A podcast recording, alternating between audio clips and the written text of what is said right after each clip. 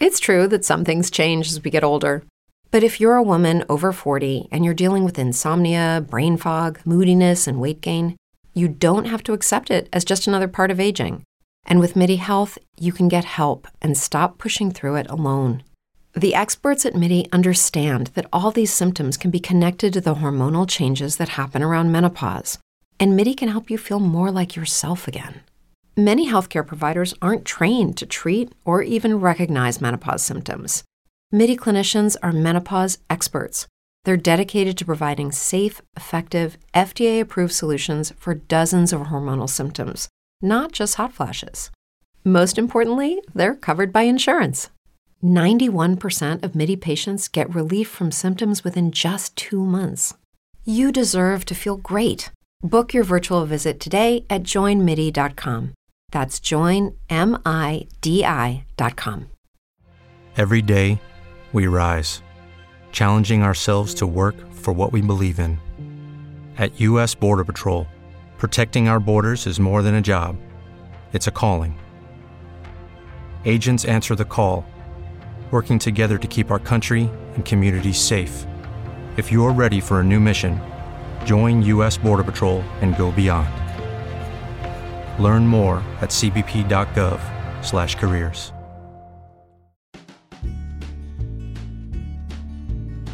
Este é o podcast Ciência no Prato. Eu sou Luciana Onken. Estamos no mês da obesidade. O Dia Mundial da Obesidade foi 11 de outubro. Nós estamos aqui com a nutricionista Renata Bressan para falar sobre o assunto que muitas vezes é mal compreendido e que atinge uma grande parcela da população.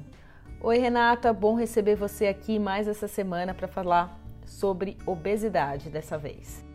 É um prazer estar aqui de novo com você e hoje para falar sobre obesidade, essa doença que é fator de risco para diversas doenças como diabetes, doenças cardiovasculares, cânceres e muitas vezes está associada à depressão e ansiedade.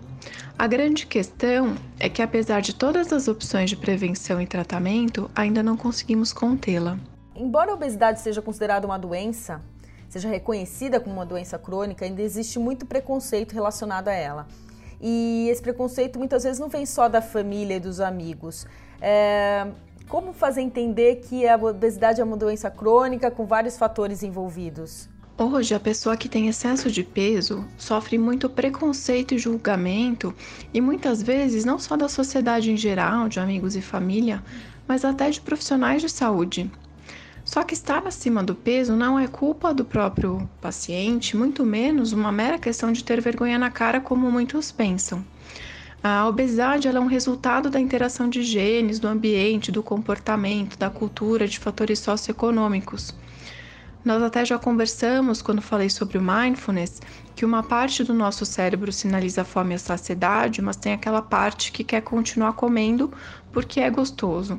E essa parte muitas vezes se sobrepõe à outra. E por isso o tratamento da obesidade não é simples, ele é um desafio. Existe uma melhor abordagem desse paciente é, com obesidade na área nutricional? Muitos recorrem a dietas restritivas. Esse é um caminho bom? Não é um caminho bom? Por quê?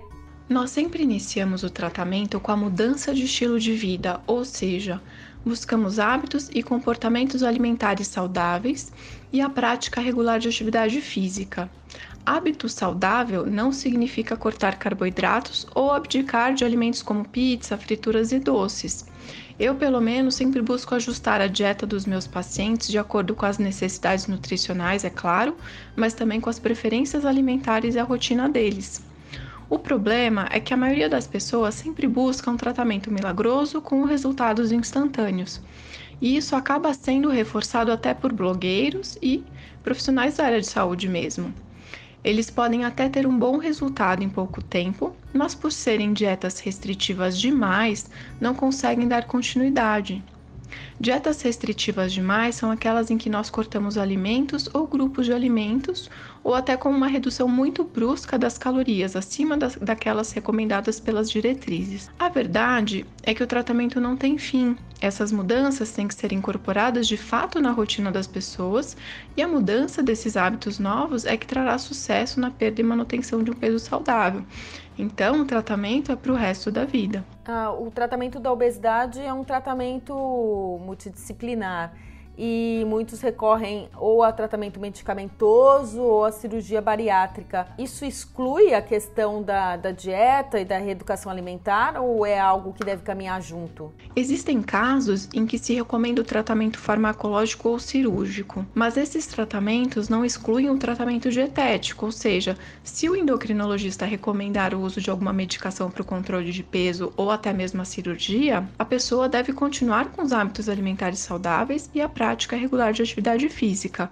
Né? Então, tomar um remédio ou fazer a cirurgia não vai ser um milagre, é mais uma ferramenta no tratamento. Antes as pessoas é, se baseavam muito em revistas, né, em capas de revistas, celebridades, para seguir a dietas das celebridades. Hoje existe o fenômeno dos, dos influenciadores digitais e eles influenciam as pessoas no seu comportamento alimentar para perda de peso. Isso é muito comum, não é? Como eu disse, hoje temos muitas informações por aí, muitas vezes de pessoas que não são da área. Eu acho sempre válido ter um acompanhamento com um nutricionista. Ele é o profissional que pode orientar uma dieta equilibrada e mais personalizada. Renata, agradeço a sua participação e conto com você de novo para falar sobre outros temas. Muito obrigada e até a próxima. Eu gostaria de finalizar então lembrando que dia 11 de outubro é o Dia Mundial de Prevenção da Obesidade, mas nós devemos prevenir e tratar a obesidade o ano inteiro.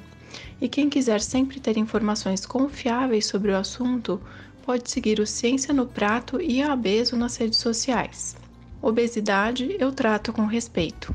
Muito obrigada, Lu, adorei estar aqui de novo.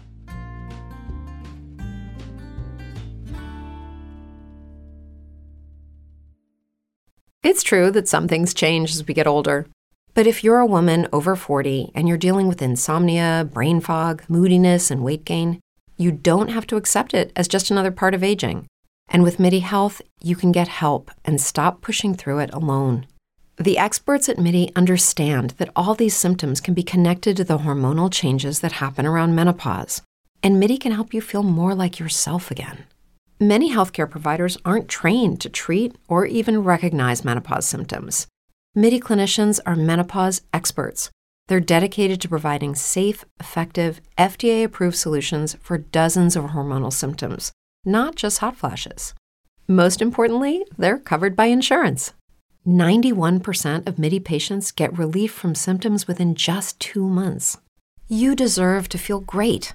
Book your virtual visit today at joinmidi.com. That's joinmidi.com.